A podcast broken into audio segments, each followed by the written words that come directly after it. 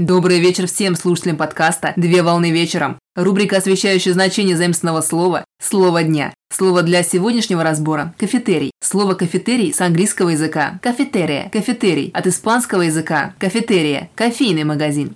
Кафетерий – это вид закусочной самообслуживания.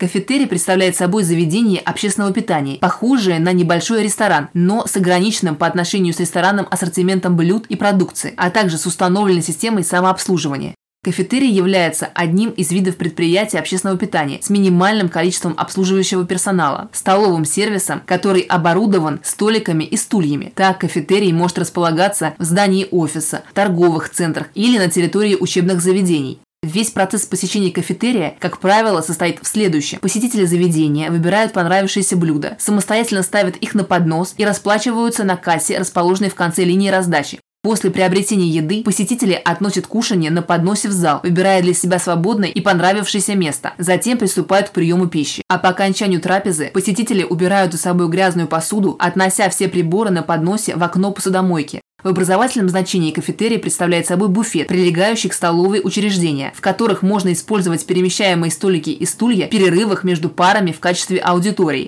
На сегодня все. Доброго завершения дня Совмещай приятное с полезным. Данный материал подготовлен на основании информации из открытых источников сети интернет с использованием интернет-словаря иностранных слов.